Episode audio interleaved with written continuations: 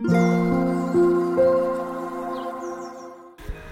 はようございます。なおこです。7月1日木曜日ですね。今日から、えー、今年折り返しということで本当にもう今年も半分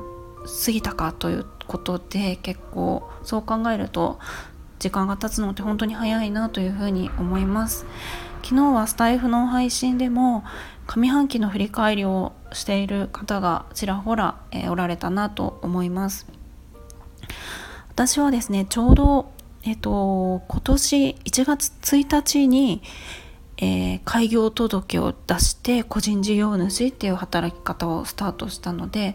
と、私自身にとってもすごくあの節目だなという感じがしています。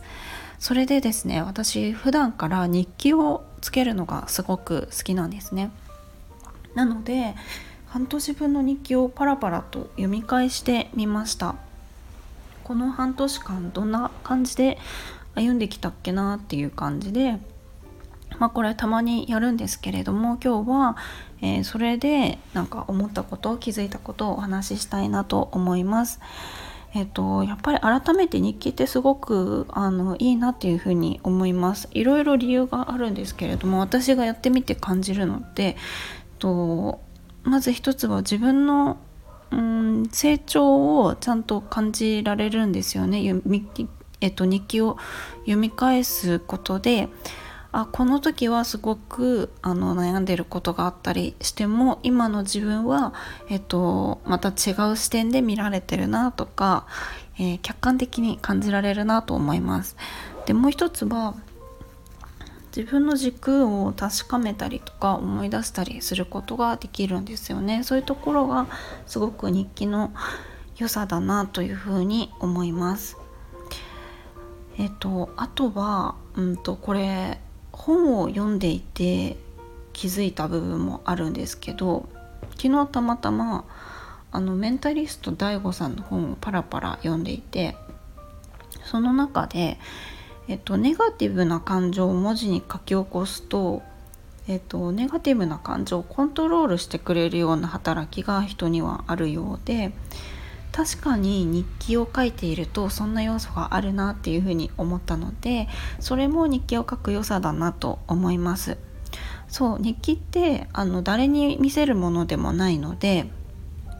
自分の好きなことを書けるんですよね。だから普段こう誰かと人と会話する時にネガティブなことばっかり言ってるのってあんま良くないかなって思ったりとか、まあ、そんな言わないと思うんですよもちろん愚痴を言ったりとかちょっとストレス吐き出すとかあると思うんですけど本当に本音で自分の正直な気持ちを何も気にせず書けるってすごくあの何でしょうねすっきりするんですよ純粋に。なんだろうな本当にうんなんだろう心の中でもやっとする。例えばあの人のあの人すごくいい人だけどなんか引っかかるんだよねとかちょっと、うん、憂鬱な気持ちなんだよねとか本当にちょっとしたこと人に話すまでもないしちょっとこんなこと言えないなみたいなことも日記だったら、うんと、すっと書けるのであそういうところで結構あのなんでしょうね自分のこうネガティブな感情ってあの言われてみればコントロールできてた部分があるのかなと思うんですよね。書くだけですっきりするっていうのはすごくあったなと思います。でですねそうそうあの読み返したっていう話ですよね。読み返したんですけどもうん。やっぱりこれいつも感じるんですけれども人って本当にちょっと前の感情も忘れてるんですよね。例えば昨日の感情とかって昨日一日の感情の動きとかって覚えてますか？結構忘れ覚えてないと思うんですよ。ちょっと前の気持ちがやっぱり日記を読み返すと全部書いてあるわけですよね。ちょっとした出来事のその喜んだこと嬉しかったこと怒ったこと悲しんだこと焦ったことみたいなのが書いてあってえっと、その一つを一つをこう思い出すことができてあなんだかすごくこう人生を歩んでるなっていうような感じがしましたこう読み返しながらね。で、うんと、やっぱりどれも覚えてるんだけどやっぱり普段はねもう忘れてしまっているようなことが書いてあってうん、何でしょうねやっぱ自分の成長を感じるっていうところは、うんと、結構やっぱフリーランス独立してすぐの時って私の場合は1月2月で、まあ、これも日記を見てあそうだったなっていう感じで思い返してるんですけど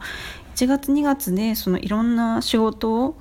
をこう整理していたというか、まあ、それまではね普通に会社員だったので仕事をしててもあの副業とかでちょろっとやってたぐらい本当に月に、えーと、数万円みたいなあの副業収入だったのでそれを一気にこう増やしていく、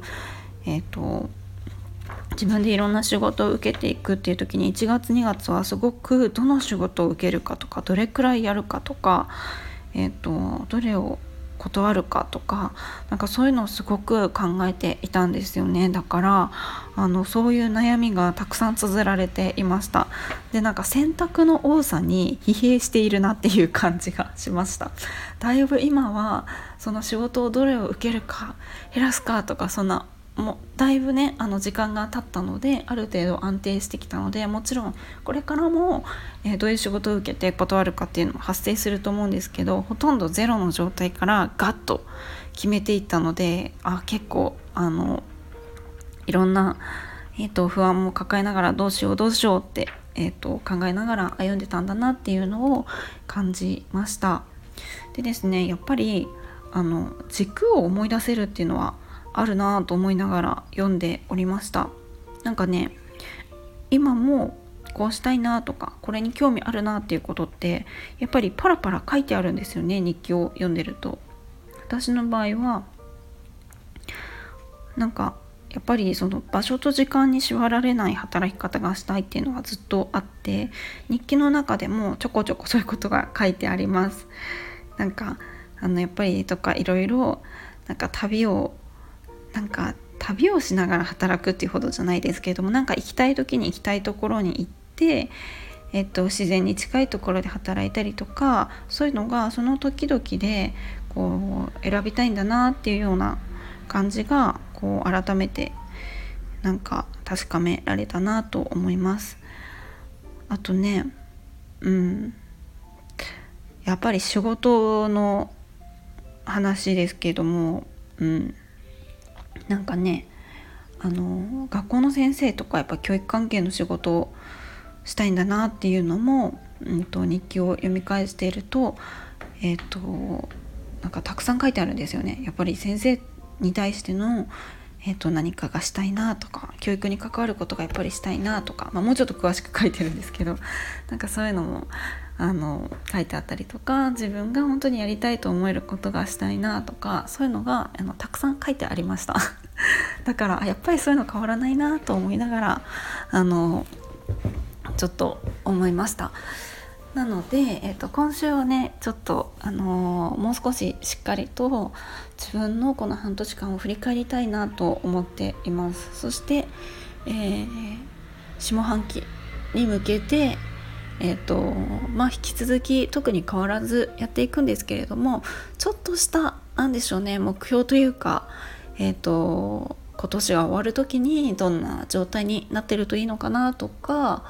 うん何か生活のリズムとかを見直したりとか、えー、そういうことはしたいなと思います。皆さんはこの今年の上半期どういうふうに過ごしましたか？そして下半期どんな風に過ごしたいですか？なんかねちょっとこう立ち止まって振り返る時間っていうのも、えー、いいなというふうに思います今日も最後まで聞いていただきありがとうございます日記書くのとってもおすすめですそれでは今日も良い一日をお過ごしください。もいもい。